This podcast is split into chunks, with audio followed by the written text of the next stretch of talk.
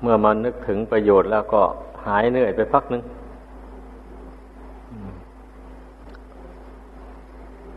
ถ้าหากว่าเพื่อนไม่เลื่อมใสไม่นับถือเพื่อนก็ไม่นิมนต์เพราะว่าพระอยู่ในกรุงเทพหรืออยู่หัวเมืองอื่นเยอะแยะก็ไม่นิมนต์นะแล้วอย่างนี้มันก็จะว่ายังไงฮะเรื่องของศาสนานะมันเป็นเรื่องที่บังคับกันไม่ได้เลยมันต้องเกิดขึ้นจากดวงใจที่มีบุญวาสนาได้ทำมาแต่ก่อนคือว่าแต่ชาติก่อนโน้นก็คงได้เกิดมาพบพระพุทธศาสนามาแล้วได้มีศรัทธาเลื่อมใสนับถือมาแต่ว่าอินทรีย์บารมียังไม่แก่กล้าก็ยังหลุดพ้นจากกิเลสตัณหายังไม่ได้ก่อนก็จำเป็นต้องมาเกิดอีก เกิดมาแล้วบุญเก่ามันก็มาดลบันดาลให้เกิดศรัทธาเลื่อมใสในบวรพุทธศาสนานี้ยินดีปฏิบัติตามคำสอนของพระพุทธเจ้าไม่เห็นแก่ความทุกข์ยากลำบากเหน็ดเหนื่อยแต่อย่างใดนี่ถ้าไม่ใช่วาสนาหนหลังมาหนุนส่งเราจะรวมกันเป็นหมู่เป็นคณะอย่างนี้ไม่ได้เลยคนที่ไม่มีบุญวาสนาแต่หนหลังมาหนุนส่งมันก็ทำเป็นไม่รู้ไม่ชี้ไปแล้วเรื่องการทำบุญกุศลบางคนก็ทำไปพอจะขอไปทีถ้าไม่ทำเพื่อนก็ว่าเอาอย่างนี้ก็มีแต่ที่คณะพุทธบริษัทที่ได้ร่วมกันเดินทางไกลมาบำเพ็ญบุญกุศลในครั้งนี้เข้าใจว่า ต่างคนต่างก็พิจารณาเห็นเหตุผลของการทำบุญแบบนี้เห็นแจ้งโดยใจของตนเองไม่ใช่ใครบังคับให้มาเมื่อเห็นแจ้ง เมื่อ เมื่อเห็นแจ้งโดยใจอย่างนั้นแล้วมันก็เต็มใจมาแม้จะยากลำบากอะไรก็สู้ทนอดกั้นแต่เข้าใจว่ามันก็ต้องเหนื่อยแต่กายเท่านั้นแหละแต่ใจไม่เหนื่อยเพราะใจนั้นปรารภเอาพุทธคุณธรรมคุณสังฆคุณเป็นอารมณ์เราทำบุญกุศลในพุทธศาสนานี้ก็โดยอาศัยที่เราเลื่อมใสในคุณพระรัตนตรัยแก้วสามประการนี้ก็จึงได้ยินดีกับทำบุญกุศลยินดีสละจตุปัจจัยทายทานออกมาบำรุงพระพุทธศาสนานี้เพื่อให้เจริญรุ่งรุ่งเรืองสืบต่อไปการบำรุงพระพุทธศาสนามันก็มีอยู่สองอย่างอย่างที่หนึ่งนั้นท่านเรียกว่าศาสนวัตถุได้แก่การที่เราสละจตุปัจจัยออกมาคนละมากบ้างน้อยบ้างตามกำลังเท่าที่เป็นไปได้แล้วก็มารวมการสร้างเสนาสนะเป็นที่อยู่ของสงฆ์พอดีด้วยสร้างศาลาการประเรียนอันเป็นที่ประชุมฟังเทศฟังธรรมบำเพ็ญบุญกุศลถวายทานต่างๆนานาเหมือนอย่างเช่นศาลาหลังนี้แหละและตลอดถึงวัตถุเสนาสนะวัตถุอื่นๆเช่นอุโบสถเหล่านี้แหละอย่างนี้นี่ท่านเรียกว่าศาสนวัตถุเป็น สมบัติของพระพุทธศาสนาหมายความว่างั้นประการที่สองได้แก่ศาสนธรรมพวกเราก็ได้พร้อมใจกันประพฤติปฏิบัติตามคำสอนของพระพุทธเจ้าพระพุทธเจ้าสอนให้ทานเราก็พยายามหาโอกาสทำบุญให้ทานไปตามกำลังเท่าที่จะทำได้พระพุทธเจ้าทรงสอนให้รักษาศีลห้าศีลอุโบสถเอาเราก็พยายามรักษาศีลห้าให้บริสุทธิ์ถ้ามันยังไม่บริสุทธิ์ตราบใดก็ไม่ลดละความพยายามพยายามไปอยู่งั้นนี่นะขอให้พากันเข้าใจนะอย่าไปละเลยต่อศีลห้า ศีลห้านี่แหละเป็นมนุษย์สมบัติเป็นสมบัติของมนุษย์เป็นทรัพย์ภายในอันประเสริฐขอให้เข้าใจเมื่อเรามีศีลห้าแล้วก็อุปมาเหมือนอย่างเราจะทำนาหรือทำสวนนี่เราปรับปรุงดินให้เป็นดินร่วนรุ่นไม่มีหญ้าไม่มีตอไม้อะไรเช่นนี้แล้วมันก็เหมาะที่จะหว่านพืชต่างๆลงไปได้พอปลูกพืชอะไรลงไปในที่ที่ปรับปรุงดีแล้วอย่างนั้นมันก็ขึ้นงอกงามได้ตามประสงค์เพราะมันไม่มีหญ้ามีอื่นมาปกคลุมมาแย่งกินอาหารอันนี้ชั้นใดก็อย่างนั้นแหละ เมื่อเรามีศีลบริสุทธิ์คือหมายความว่ามีกายวาจาใจบริสุทธิ์จากบาปโทษมลทินต่างๆแล้วเราจะทำบุญกุศลอะไรทำความดีอะไรก็เจริญงอกงามทั้งนั้นแหละเพราะว่าพื้นมันดีอยู่แล้วพื้นเพของจิตใจนะมันเป็นบุญเป็นกุศลมันมีเมตตาธรรมกรุณาธรรมอยู่ในใจก็จึงไม่เบียดเบียนบุคคลอื่นและสัตว์อื่นเนี่ยอันนั้นเมื่อเรามีพื้นเพของจิตใจนั่นเป็นบุญเป็นกุศลแล้ววันนี้ก็ทำความดีอะไรมันก็ดึงดูดเอากันเข้ามาทำบุญทำทานอะไรกราบไหว้ก็ดีหรือทำกิจกรรมอย่างอื่นๆเช่นอย่างว่าเราช่วยประเทศชาติบ้านเมืองสร้างสาธารณสถานต่างๆไว้หรือว่าบริจาคเงินสมทบมูลนิธิต่างๆเช่นมูลนิธิสายใจไทยมูลนิธิรอเก้าหรือว่ามูลนิธิอะไรหลายอย่างทั้งที่เป็นของรัฐบาลตั้งขึ้นไว้ก็มีเป็นของในพระราชวังตั้งขึ้นก็มีอันนี้เมื่อเราได้บริจาคไปเงินเหล่านี้มันก็จะได้ไปช่วยสงเคราะห์ทหารผ่านศึกบ้างสงเคราะห์คนปัญญาอ่อนบ้างแล้วสงเคราะห์คนอนาถาหาที่พึ่งไม่ได้เช่นบ้านของคนชราที่รัฐบาลก็ต้องเลี้ยงดูผู้เสื่ออยู่คนชราที่ไม่มีลูกไม่มีหลานเลี้ยงดูเอ้าก็ต้องไปพักฟื้นอยู่ที่บ้านคนชราแถวบางแคหมู่นี้ก็ได้งบประมาณหมู่นี้แหละไปช่วยเหลือกันได้ชื่อว่าเราได้เป็นเพื่อนทุกข์เกิดแก่เจ็บตายด้วยกันแล้ว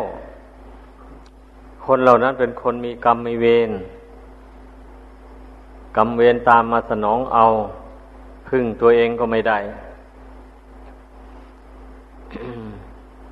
ก็อาศัยคนผู้มีบุญแหละช่วยเหลือเกื้อกูลอันนี้มันมีมาแต่ไหนแต่ไรเลยแม้แต่ครั้งพุทธเจ้าก็มีพวกเศรษฐีคหบดีต่างๆนี่ สละเข้าของเงินทองให้แก่ยาจกคนขอคนพิกลพิการต่างๆแต่ว่าสมัยนั้นดูเพื่อนจะไม่ตั้งเป็นมูลนิธิเหมือนสมัยนี้เพราะเศรษฐีมีเงินหลายร้อยล้านหลายพันล้านเพื่อนไม่ตนีต่างคนต่างก็สละออกไปของใครของเราไปอย่างนั้นแต่สมัยนี้มันก็มีหรอกทั้งที่สละเป็นของส่วนตัวโดยตรงก็มีพวกเศรษฐีต่างๆแล้วทั้งที่เอามอบให้แก่ทางรัฐให้รัฐไปจัดการก็มีเช่นช่วยทหารผ่านศึกพิกลพิการเหล่านี้ก็มันก็เรียกว่าช่วยชาตินั่นเองเพราะทหารเขาเอาชีวิตไปช่วยป้องกันประเทศชาติบ้านเมืองให้เรามีเอกราชอธิปไตยอยู่กันมาได้ก็เพราะพวกทหารนั่นแหละยอมพลีชีพเพื่อรักษาพ่อแม่พี่น้องผู้อยู่เบื้องหลังนั้นให้ได้อยู่อย่างมีอิสระเสรีไม่ให้ข้าศึกมารบกวนตลอดถึงวัดวาอารามเหล่านี้ถ้าหากว่าปล่อยให้ข้าศึกเข้ามายึดได้แล้วเขาจะย่ำยีวัดวาศาสนาให้เสื่อมสูญไปจากประเทศไทยนี่ก็ได้อันนี้เหตุที่เราจะมีปกติสุขอยู่ได้พอสมมาสมควรอย่างนี้ก็เพราะอาศัยพวกทหารนั่นเองเนี่ยตำรวจทหารช่วยกันรักษาความสงบสุขของประชาชนเมื่อมีข้าศึกล่วงล้ำชายแดนเข้ามาอ้าวก็เป็นหน้าที่ของพวกอาสาพวกตำรวจทหารที่จัดไว้จะคอยป้องกันขับไล่ศัตรูออกไปการต่อสู้กันต้องมีการเจ็บการตายเป็นธรรมดาเนี่ยพวกอยู่สายหลังก็ได้ร่วมใจกันบริจาคเข้าไปรัฐบาลก็เอาเงินก้อนนี้ไปช่วยเหลือทหารตำรวจที่พิกลพิการเหล่านั้นไปเลี้ยงเขาไปจนหมดอายุของเขาอันนี้นะว่ามันก็เป็นทานอันหนึ่งทานอย่างนี้ก็มีประโยชน์ไม่น้อยเหมือนกันนะเรียกว่าประโยชน์โดยทางอ้อมมันเกี่ยวกับรักษาวัดวาศาสนาให้ตั้งมั่นอยู่ได้ส่วนนี้ก็สำคัญนะนอกจากการให้ทานแก่พระภิกษุสามเณรแล้วเราก็ยังมีการบริจาคตามมูลนิธิต่างๆดังกล่าวมานี่แหละเพราะฉะนั้นไม่ควรที่จะพากันละเลยการให้ทานเหล่านี้นะมันล้วนแต่มีประโยชน์การให้การบริจาคทานนี่เป็นคุณธรรมของบัณฑิตนักปราชญ์ทั้งหลายตั้งแต่ไหนแต่ไรมาแต่ล่วงแล้วมาบรรดานักปราชญ์บัณฑิตทั้งหลายท่านก็บำเพ็ญทานมาอย่างนี้แหละเริ่มสร้างบารมีมาเพราะฉะนั้นในบารมีสิบประการพระพุทธเจ้ายังตั้งทานะบารมีขึ้นไว้เป็นหัวหน้าหมู่เลยถ้าหากว่าบุคคลใดให้ทานไม่ได้แล้วศีลไม่ต้องพูดถึงเลยไม่มีทางที่จะรักษาศีลได้ผู้ให้ทานได้ก็รักษาศีลได้บัดนี้ทำไมยังว่าอย่างนั้นก็ผู้ที่ให้ทานนี่มันจิตมันเปี่ยมไปด้วยเมตตากรุณาปรารถนาให้ตนเองและผู้อื่นเป็นสุขโดยทั่วกันก็จึงได้มีจิตใจเผื่อแผ่ยอมสละ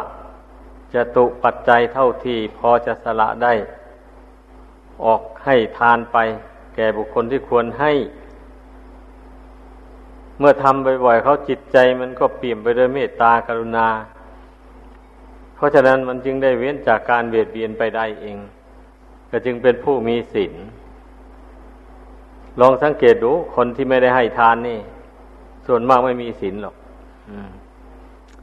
คนที่ไม่ให้ทานนี่เป็นคนเห็นแก่ตัว เห็นแต่แก่ได้ฝ่ายเดียวเสียให้น้อยคิดเอาให้ได้มากลักษณะของคนปอกลอกในกิริยาปฏิบัตินะพระองค์เจ้าทรงแสดงไว้ไม่มีผิดเลยคนที่ไม่เห็นแก่ตัวนั่นแหละคนบริจาคทานได้คนไม่เห็นแก่ตัวนั่นแหละถึงรักษาศีลได้เอาตนนะไม่ยอมเบียดเบียนใครแม้การทำมาหาเลี้ยงชีพจะไม่เจริญรุ่งเรืองเท่าที่ควรก็ก็ตามว่าแต่ขอให้มีศีลขอให้ได้อยู่กันอย่างสันติสุขไม่เบียดเบียนซึ่งกันและกันแล้วก็เป็นที่พอใจนี่แหละเรียกว่าเป็นผู้ไม่เห็นแก่ตัวแม้ตนเองจะลำบากลำบนอย่างไรบ้างก็ก็อดทนเอาแต่ตนจะไม่เบียดเบียนบุคคลอื่นและสัตว์อื่นเลยแสวงหาทรัพย์สมบัติได้มาโดยทางที่ชอบด้วยศีลด้วยธรรมชอบด้วยกฎหมายอย่างไรแล้วเราก็ได้เท่าไรเราก็บริโภคใช้สอยเท่านั้นนี่เรียกว่าเป็นผู้ทรงไว้ซึ่งศีลซึ่งธรรมคำสอนของพระพุทธเจ้าเรียกว่าศาสนธรรมพวกเราได้ยกย่องพระธรรมคำสอนของพระพุทธเจ้าโดยการปฏิบัติตามนี่แหละร่วมใจกันปฏิบัติตามจึงเรียกว่ายกย่องนับถือถ้าไม่ปฏิบัติตามแล้วก็ชื่อว่าไม่ได้ยกย่องนับถือศาสนธรรมคำสอนเป็นอย่างนั้นพุทธศาสนาจะตั้งยั่งยืนอยู่ได้ก็โดยอาศัยการที่เรามาปฏิบัติตามคำสอนของพระพุทธเจ้าเนี่ยทั้งฝ่ายนักบวชก็ตั้งใจ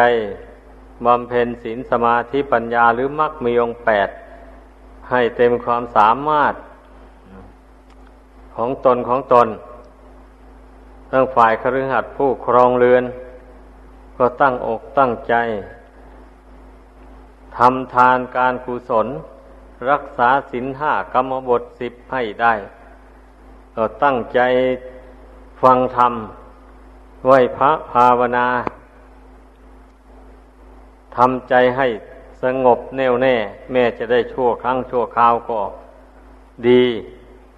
ถ้าเราทำไปบ่อยๆเข้าจิตใจนี่มันก็ค่อยหนักแน่นเข้าไปเรื่องการภาวนาถ้าหากว่าผู้ใดไม่นั่งสมาธิภาวนาเสียเลยจิตใจจะไม่หนักแน่นจิตใจจะง่อนแง่นคลอนแคลนมีเรื่องอะไรกระทบกระทั่งเข้ามาก็หวั่นไหวไปทันทีคนภาวนาการนั่งสมาธิลงไปแล้วเราจะต้องสะกดจิตที่มันเลื่อนลอยอยู่นะให้มันตั้งลงไปไม่ใช่นั่งอยู่เฉยๆนี่ไม่ใช่นั่งโงกง่วงอยู่เฉยๆพอนั่งสมาธิเข้าไปแล้วก่อนอื่นเราจะต้องสะกดจิตให้มันตั้งลงไปซะก่อนเราจะปล่อยให้จิตนี่มันตั้งเองไม่ได้หรอกไม่ได้เราต้องช่วยตัวเองนะเพราะว่าจิตนี่มันเคยเล่ร่อนมันเคยคิดส่งสายไปตามอารมณ์ต่างๆตลอดวันอยู่แล้วทีนี้พอเรานั่งภาวนาลงไปแล้วจะให้มันหยุดคิดหยุดส่งสายไปทีเดียวมันไม่ได้เลยนั่นนะมันเคยนี่เพราะฉะนั้นตนเองก็ช่วยตัวเองเอาบัดนี้เราจะหยุดคิดเราจะไม่ส่งสายไปทางอื่นจิตก็ให้อยู่ที่จิตนี่ไม่ไปอยู่ที่อื่นจิตก็คือความรู้สึกนั่นแหละไม่ใช่อย่างอื่นได้เมื่อเมื่อมันมีอารมณ์อะไรกระทบกระทั่งมามันก็คิดความคิดมันก็เกิดจากความรู้สึกนั่นเองนะไม่ใช่เกิดจากที่อื่นดังนั้นเมื่อเราสะกดความรู้สึกอันนั้นไว้ไม่ให้มันคิดอย่างนี้นะมันก็คิดไม่ได้แต่ส่วนมากคนเราไม่ค่อยได้สะกดจิตไว้ดังนั้นมันจึงจิตไม่อยู่ภ ภาวนานะ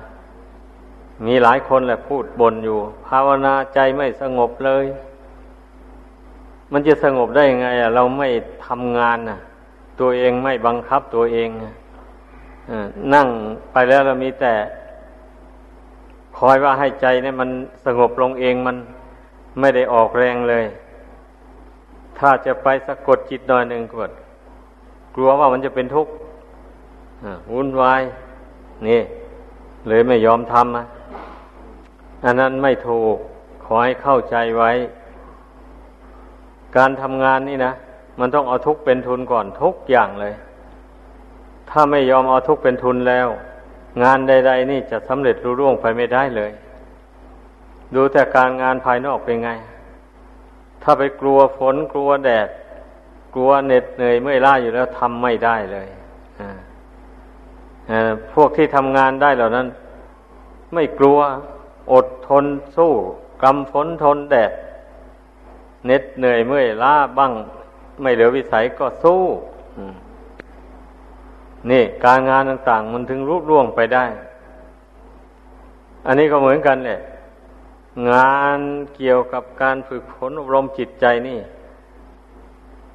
ธรรมดาใจมันก็อาศัยร่างกายเป็นอยู่ดังนั้นเมื่อฝึกใจต้องฝึกกายพร้อมด้วยเมื่อกายนิ่งก็สามารถทำใจให้นิ่งได้แต่ถ้าปล่อยให้กายนี่กระวันไหวไปมาอยู่บ่อยๆอย่างนี้จิตจะนิ่งไม่ได้เลยเป็นอย่างนั้นเพราะฉะนั้นจึงว่าการฝึกฝนอบรมจิตใจนี่มันก็ต้องอบรมกายด้วยมันเนื่องกันอาศัยกันอยู่ดังนั้นเราต้องอาศัยความอดความทนแล้วก็อาศัยสติระลึกเข้ามาที่กายระลึกเข้ามาที่จิตคือความรู้สึกอันนี้อย่าอย่าปล่อยให้สติระลึกไปทางอื่นทางนอกนู่นให้มันระลึกเข้ามากรวดดูกายดูจิตนี่อยู่เสมอถึงแม้ว่าเราไม่ได้นั่งสมาธิภาวนาก็ตามทำอะไรอยู่ก็ให้มีสติกำหนดรู้กายรู้จิตนี้อยู่ถ้าถ้าระลึกให้ละเอียดให้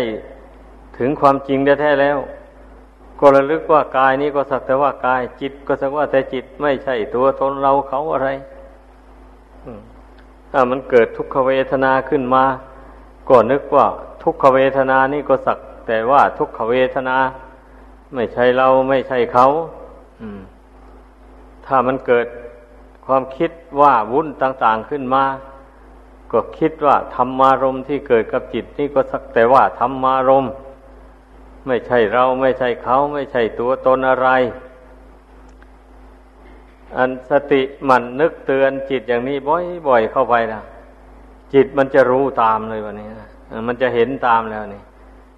โอ้เป็นความจริงเลย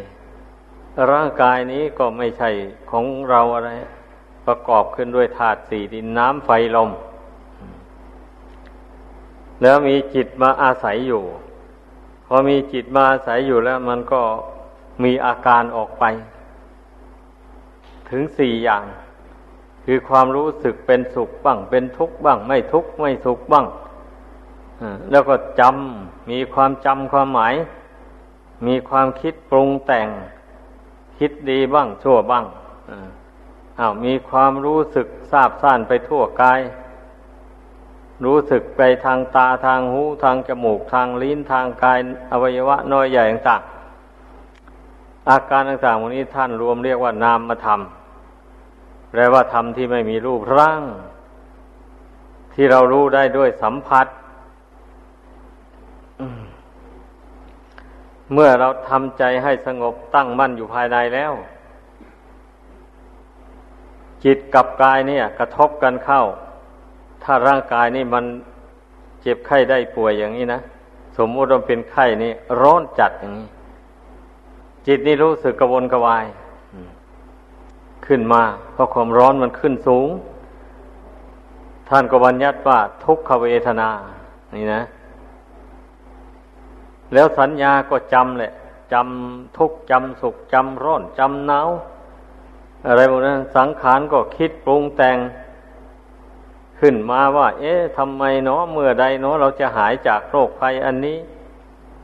ทำอย่างไรถึงจะหายได้เป็นเพราะอะไรความวิตกวิจารณ์ขึ้นมาอย่างนี้ท่านเรียกว่าสังขารวิญญาณมันก็ซ่านไปอยู่ทั่วทั้งตาหูจมูกลิ้นกายอวัยวะต่างๆตลอดถึงใจนี่แหละเจ็บขานุ่นมันก็รู้สึกไปถึงใจนั่นแหละเจ็บตรงไหนก็ตามเลยมันก็วิ่งเข้าไปหาใจนั่นไปแจ้งให้ใจนั่นทราบใจนั่นต้องเป็นผู้รับรู้ความเจ็บความปวดความร้อนความหนาวหรือเป็นผู้รับรู้ความสุขความสบายต่างๆที่เกิดจากร่างกายเป็นปกตินี่เรื่องของวิญญาณนี่นะอาศัยกายกับจิตกระทบกันเข้าแล้วก็เกิดเป็นวิญญาณเป็นเจตสิกซ่านไปทั่วร่างกายอันนี้มันเป็นอย่างนั้นเพราะฉะนั้นเมื่อเราสะกดจิตตั้งเพ่งจิตนี้ให้สงบจากความคิดความนึกไปภายนอกแล้วมันตั้งอยู่ภายในนั่นแล้วมันจะรู้แจ้งในขันธ์ทั้งห้าอันนี้รู้แจ้งในรูปกายต่างๆเหล่านี้ก็สักแต่ว่าเป็นรูปเป็นธาตุเป็นดินเป็นน้ำเป็นไฟเป็นลมเท่านั้นนะไอ้ที่ที่ว่าเราของเราผมเราขนเราเล็บเราหนังเราเนื้อเราอะไรพวกนี้สมมุติว่ากันเอาต่างหากถ้าว่าโดยปรมัตถ์แล้วไม่ใช่ของเราอ่ามันเป็นอย่างนั้นเรื่องมันสมเอ่อสมมุติกับปรมัตถ์เนี่ยมันตรงกันข้ามเลยสมมุตินั้นมีเขามีเรามีชื่อหมดอาการสามสิบสองเนี่ยอยู่ในร่างกายเนี่ยมีชื่อหมดเลยอ่าเป็นอย่างนั้นทีนี้ถ้าพิจารณาลงไปโดยปรมัตถธรรมแล้วเวลามันแตกสลายออกจากกันลงไปแล้วมันเหลืออยู่แต่ธาตุดินธาตุน้ำธาตุไฟธาตุลมเท่านั้นเองวิญญาณธาตุก็ดับไปหมดอย่างนี้แหละดังนั้นน่ะรูปกับนามอันนี้จึงชื่อว่าไม่เที่ยงไม่ยั่งยืนไม่อยู่ในบังคับบัญชาของผู้ใดแล้วหมั่นภาวนาเพ่งพิจารณาให้มันเห็นเสมอเสมอไปความเห็นดังกล่าวมานี่แหละเป็นเหตุให้คนเราละความถือเนื้อถือตัวลงไปได้เป็นเหตุให้ละบาปกรรมต่างๆละความโลภละความโกรธละความหลงให้เบาบางออกไปถึงไม่หมดสิ้นก็เรียกว่าเบาออกไป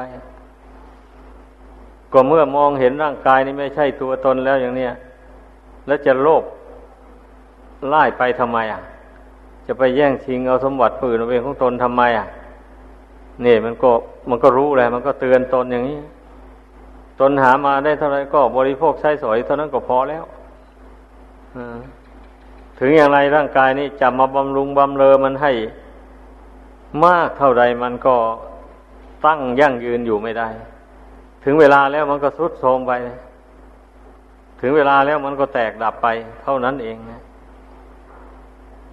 แล้วจะไปโกรธใครล่ะมีใครให้ให้โกรธอยู่นั้นเมื่อความเห็นอย่างนี้มันเกิดขึ้นมาแล้วเมื่อร่างกายที่ตนอาศัยอยู่นี้ก็ไม่ใช่ของตนแล้วร่างกายที่ผู้อื่นอาศัยอยู่นั้นก็ไม่ใช่ของเขาเหมือนกันเมื่อเป็นเช่นนี้เราจะไปโกรธใครแล้ววะเนี่ยไม่มีไม่มีคนจะให้โกรธเพราะมองไปมันก็เห็นแต่ธาตุสี่ดินน้ำไฟลมเท่านั้นประชุมกันอยู่แล้วจะไปหลงใครแล้ววะนี่จะไปหลงสมมุติหลงบัญญัติยังไงอ่ะก็ยังว่าสมมุติสมมุติเป็นของใช้ชั่วคราวหนึ่งนะใช้ชั่วเวลายังมีชีวิตอยู่นี่เท่านั้นแหละคันเมื่อหมดอายุสังขารลงไปแล้วสมมุตินั้นก็หมดไปตามกันก็เลยสมมุติไปอย่างอื่นมานี่นะจากคนก็ลงไปเป็นผีแบบนี้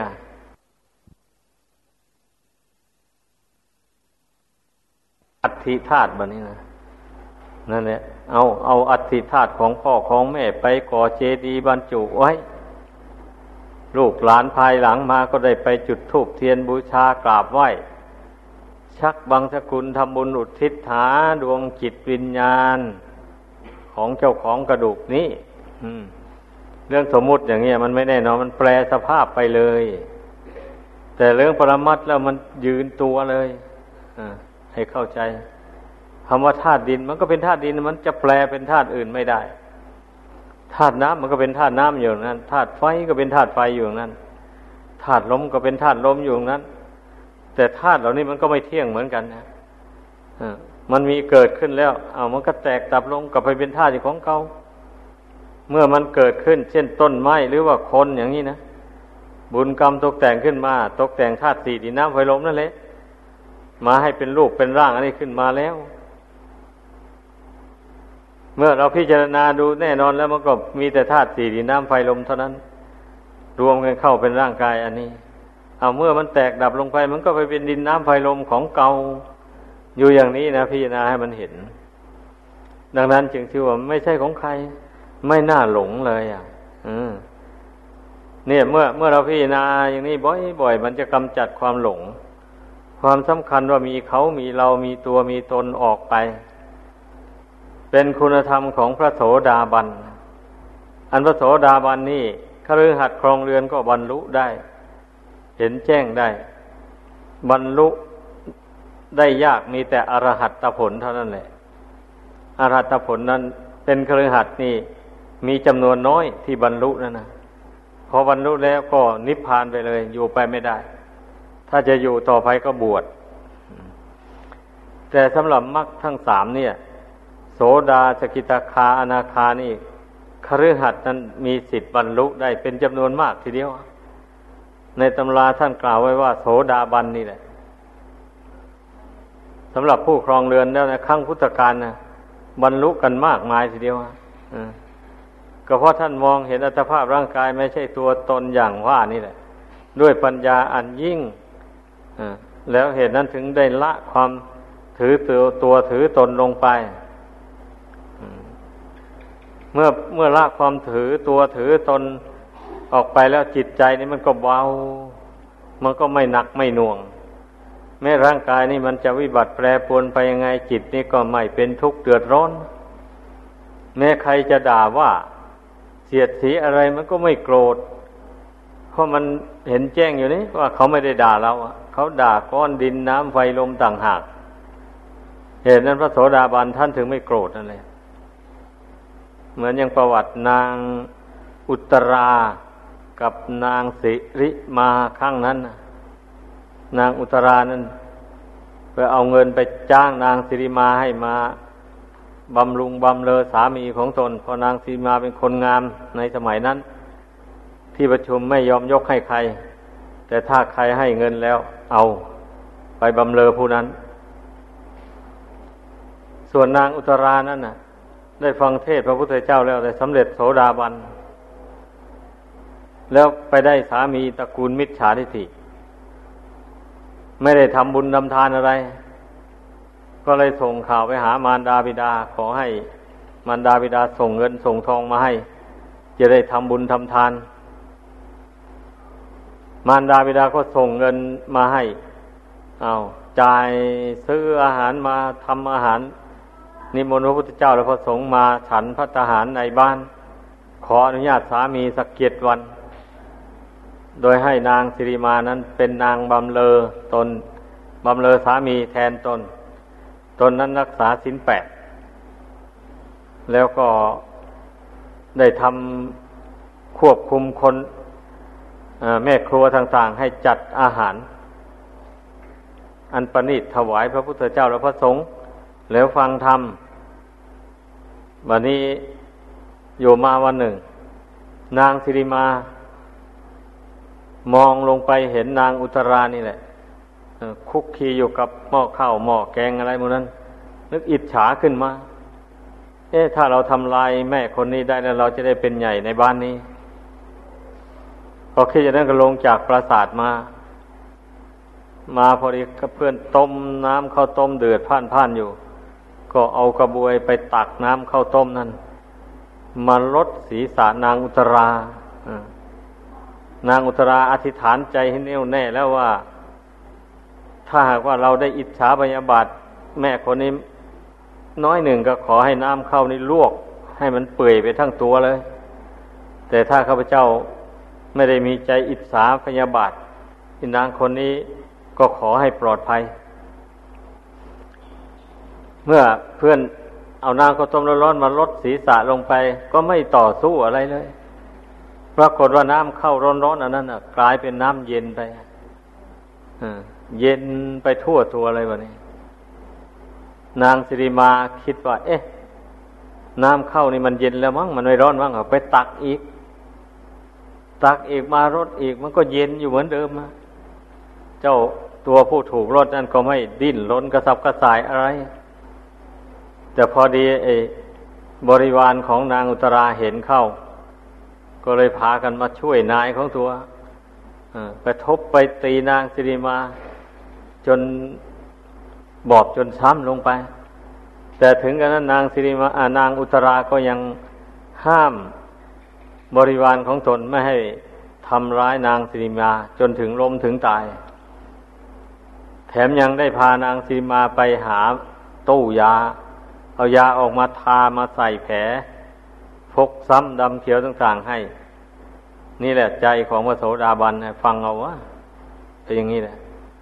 นางสิริมารู้ตัวอะไรวะนี่แหมไอ้เราเบียดเบียนเพื่อนถึงขนาดนี้เพื่อนยังไม่โต้ตอบเราเลย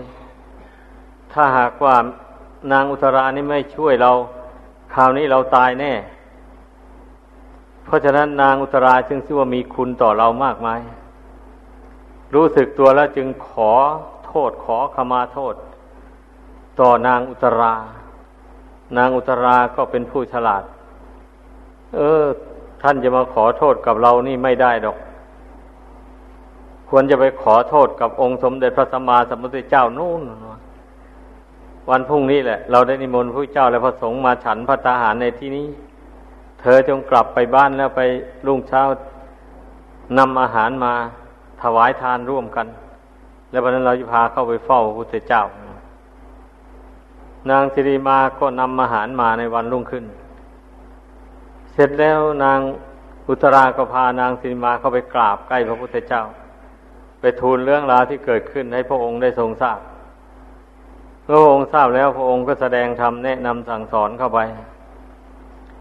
จบลงนางสิริมาก็ได้บรรลุโสดาบันพอนางได้บรรลุโสดาบันแล้วที่นี้ก็เลี้ยงพระวันละแปดองค์แปดองค์นิมนต์พระไปฉันภัตตาหารที่บ้านวันละแปดรูปทุกวันแต่ว่าอายุเพื่อนสั้นซะแล้วเอาไปเอามาป่วยลงไปไม่นานก็เลยถึงแก่กรรมไปอันนี้ที่พูดให้ฟังนี่หมายความว่าคุณธรรมของพระโสดาบันท่านเห็นแจ้งในร่างกายนี่ว่าเป็นของว่างเปล่าจากสัตว์จากบุคคลแล้วอย่างนี้เหตุนั้นท่านจึงบรรเทาความโลภโกรธหลงอันนี้ลงได้ไม่มีพยาบาทจองเวรใครอ่ะเพราะฉะนั้นพวกเราที่ยังไม่ได้เป็นพระโสดาบันก็พยายามแหละพยายามบำเพ็ญไปภาวนาไปถึงไม่ได้เป็นพระโสดาบันเมื่อเรารู้แจ้งในร่างกายตามเป็นจริงอย่างนี้มันก็บรรเทากิเลสต่างๆลงไปได้เยอะแยะเลยทีเดียวเนื้อใจใจของเราก็จะได้ตั้งมั่นต่อบุญต่อคุณเพราะมองเห็นร่างกายนี้พึ่งไม่ได้แล้วนี่เราพึ่งได้ชั่วคราวหนึ่งพอมันหมดบุญเก่าแล้วนี่ร่างกายนี้ก็ตั้งอยู่ไม่ได้ต้องแตกดับทำลายลงอย่างนี้นะพระโสดาบันนะท่านมองเห็นร่างกายนี่จะพึ่งพาอาศัยร่างกายนี้ไปนานไม่ได้เพราะเหตุนั้นจึงได้พยายามบำเพ็ญบุญกุศลเรื่อยไปไม่มีถอยหลังเลยพระโสดาบันนะรักษาศีลให้บริสุทธิ์ไปอยู่นั้นเอาฟังธรรมไปปฏิบัติทางจิตใจเรื่อยไปอย่างนั้นเนี่ยนี่แหละการอานิสงส์แห่งการพิจารณาเห็นแจ้งในร่างกายตามเป็นจริงทำให้กิเลสตัณหาน้อยใหญ่หรือว่าถ้าหากว่าใครลุ่มหลงทำบาปอะไรมาแต่ก่อนก็รู้สึกตัวได้สามารถละบาปอันนั้นออกจากใจได้เลยดังแสดงมา